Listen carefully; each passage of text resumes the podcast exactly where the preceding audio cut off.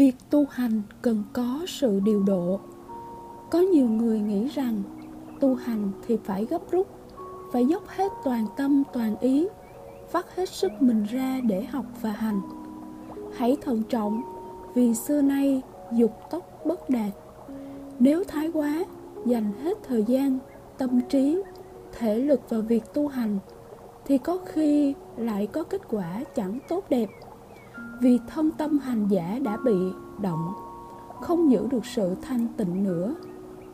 Nếu lười biếng, không để tâm việc tu học, tu hành, thì hóa ra thấy đường đi trước mắt mà không chịu bước đi, thì đến bao giờ mới có thể tới đích được?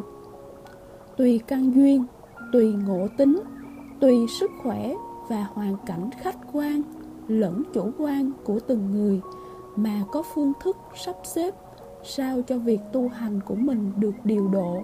Không quá sức, nhưng cũng không quá trì trệ, biến nhát mà hỏng việc. Uổng phí thời gian, uổng phí một kiếp sanh may duyên gặp đạo.